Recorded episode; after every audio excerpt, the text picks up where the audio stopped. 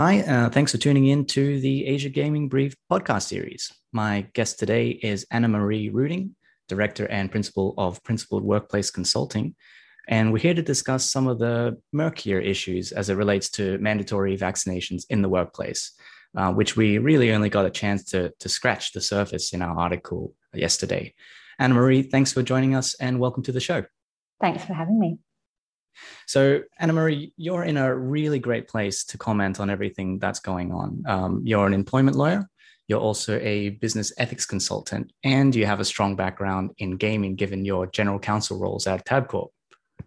That's right. Yeah, this is a uh, this is an interesting area for me given my uh, areas of expertise. Yeah. Um, so maybe we'll, we'll, get into the thick of things. Um, earlier this month, we heard that MGM Resorts was the first casino operator, uh, possibly in the world, to require all of their uh, 6,000 or so employees to vaccinate. In Asia, in, in, the article yesterday, we all concluded, I, I think, that it's going to be a little bit more difficult for companies to do the same. Um, unless, of course, an argument can be made that the nature of work requires vaccinations to be justifiable and essential. Um, so, what's your take on this? Can it be argued that a frontline casino worker falls into this group? Look, I think uh, you're absolutely right. It's not a clear cut position. And I think um, every industry and every employer is going to have to go through the paces of figuring out um, what is reasonable and lawful in their environment. Um, there are specific industries that um, have got public health orders issued on a state state by state basis. Um, but those are really limited to those extreme risk situations, people working in quarantine and, and border control. And we, we covered that mm. in the article yesterday. I think for um, for frontline hospitality, including casinos, um, the question is really um, going back to first principles. So um, assuming there's no automatic contractual obligation, you haven't already, you know, foreseen the pandemic years ago when you did your contracts and put that in place in your EBAs or, or, whatever, exactly. Um, it, it really is back to first principles, and that is employers have an implied right to issue lawful and reasonable directions to their staff. Um, and um, and to discipline staff who don't follow lawful and reasonable directions. Mm. Employers have also got very strict obligations under health and safety legislation to take all reasonably practicable steps to prevent um, harm coming, to, to, to mitigate or eliminate risks to health and safety. So, the interplay of those two things does suggest to me that if you've got an environment where you've got workers dealing with um, lots and lots of members of the public who could be vulnerable members of the public, who could mm. carry the virus or who could suffer illness if they contract the virus, you are in that position where you can reasonably start to say, for this cohort of worker, I'm going to say that it's a condition of working in that job that you be mm. vaccinated. Um, now, you know, the article touched upon, you know, a range of different um, issues. There are a number of different legal issues that you do need to take into account. And so I think taking a blanket view that every single worker in this business must be vaccinated, which is that mandatory vaccination idea, Hmm. I just think in the Australian legal context, that's not going to fly. Um, yeah. And probably in the social context too, to be honest. But I do think that frontline workers who are exposed, you know, day in, day out because of the nature of their job, mm. um, that does carry some additional risk and risk to the public, you know, from your business operations and also mm. risk to the individual workers. Um, and in those specific cases, I do think it's worthwhile exploring the possibility of mm of a requirement to vaccinate.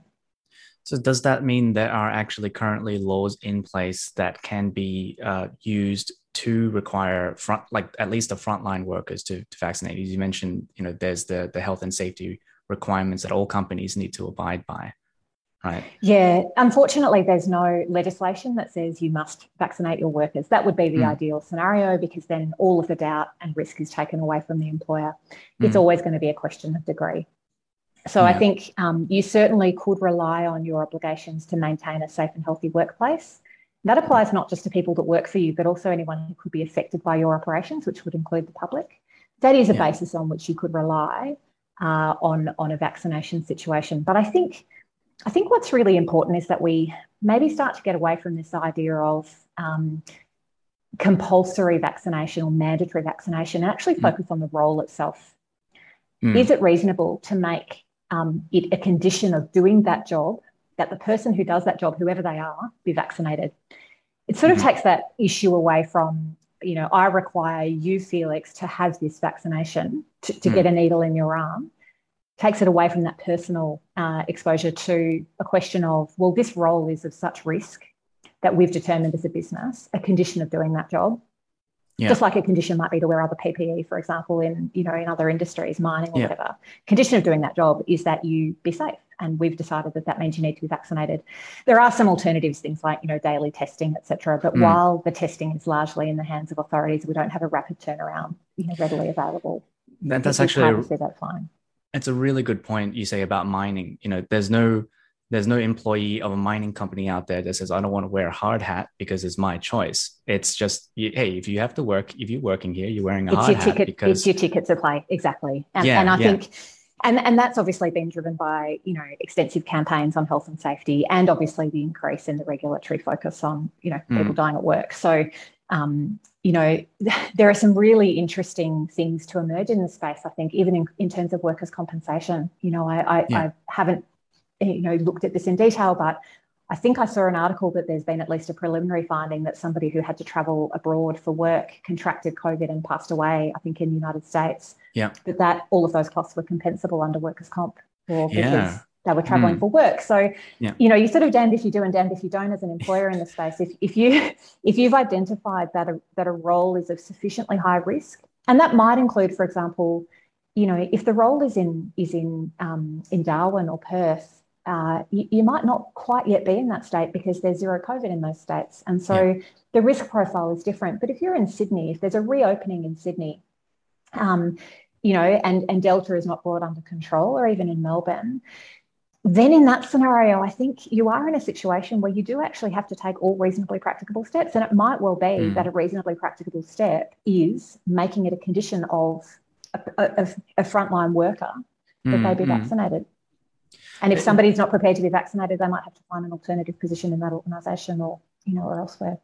Yeah, or, or you mentioned that you know they they might have to go through daily um, uh, like uh, daily COVID tests to, yeah. to, make sure they're negative. You know, because there, there, will in the end be some people who can't get vaccinated for a health reason, and exactly. you can't you can't get rid of them because they they have that health condition too. So they exactly. You know, Welcome think, to the minefield of employment law. So you know you've got yeah. discrimination concerns. You've also got to manage very carefully your privacy obligations because health hmm. information mm. is sensitive information under the Privacy Act in Australia.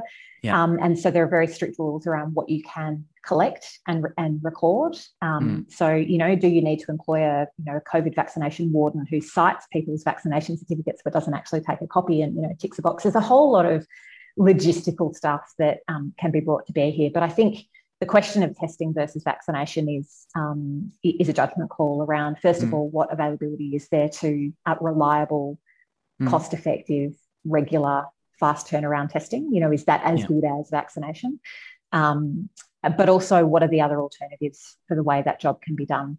You yeah. know, I think that that was the comment earlier around not having a blanket rule. You know, if if if I work for a casino, but I work in their legal or HR department and I can do my job exclusively from home, mm. there's a very different risk profile. And I mm. think it's harder in those scenarios to mandate yeah, and to effectively yeah. say you can't do your job unless you're vaccinated. Yeah, and I think you know, um, I, I, was reading about Google and Facebook uh, in in their headquarters. They had this rule to say, you know, if you're not vaccinated, obviously you're not fired, but you can't come back into the office. And I think that's fair. They they can work from home. It's a job that can't be done from home. But I wonder, eventually companies are going to want their employees to come back to the office. They're paying they're paying big leases on their offices, so um, they want their uh, employees to be there and to be filling it. But what happens when you get into a situation where uh, employees. Some of them are vaccinated, some of them are not vaccinated for whatever reason. Um, so you've got vaccinated people maybe thinking, well, I don't want to work next to somebody who's not vaccinated. So how does a company um, provide for both? Because you know they they have sort of a responsibility to provide a safe workplace, but at the same time they can't force people who cannot get a vac- vaccination to get one for for their own reasons. So what do they do?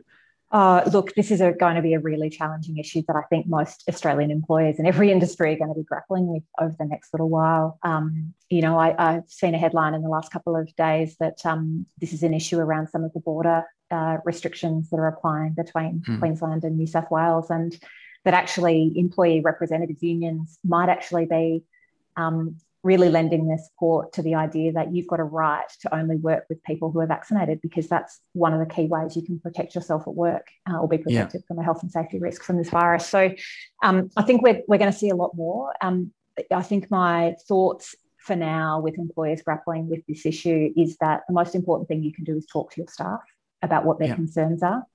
And that goes mm. two ways. It's talk to your people who are resistant to vaccination about what what the reasons are. Is it a medical mm. issue? You know, how can that be supported? Is it misinformation in education? How can that be supported? Mm. Um, and what are the implications for that person not being vaccinated in the context of the job that they do? Because you know that they probably need to be aware that if it's a conditional you know role, that they just might actually have to overcome that concern, yeah. or um, or find a different you know alternative position. For the people who uh, are concerned about working with unvaccinated colleagues, I also think those concerns are validly held. Um, yeah. And I think, you know, I think the best an employer can do is ask its people to be open minded um, and calm and respectful mm. in these conversations, but to really focus in on um, what matters, which is everybody being healthy and safe at work, but also um, psychologically healthy and safe. So yeah. we really want to avoid situations where people who might not be able to be vaccinated for health reasons, for example, mm. are not being made out to be villains or, uh, you know, you know, un- unfit to be in the office. Um, yeah. So it's sort of maintaining that level of stability. But yeah, I think employers have got some hoops to jump through here in terms of how they bring people in teams working together and really get creative about what the alternatives might be.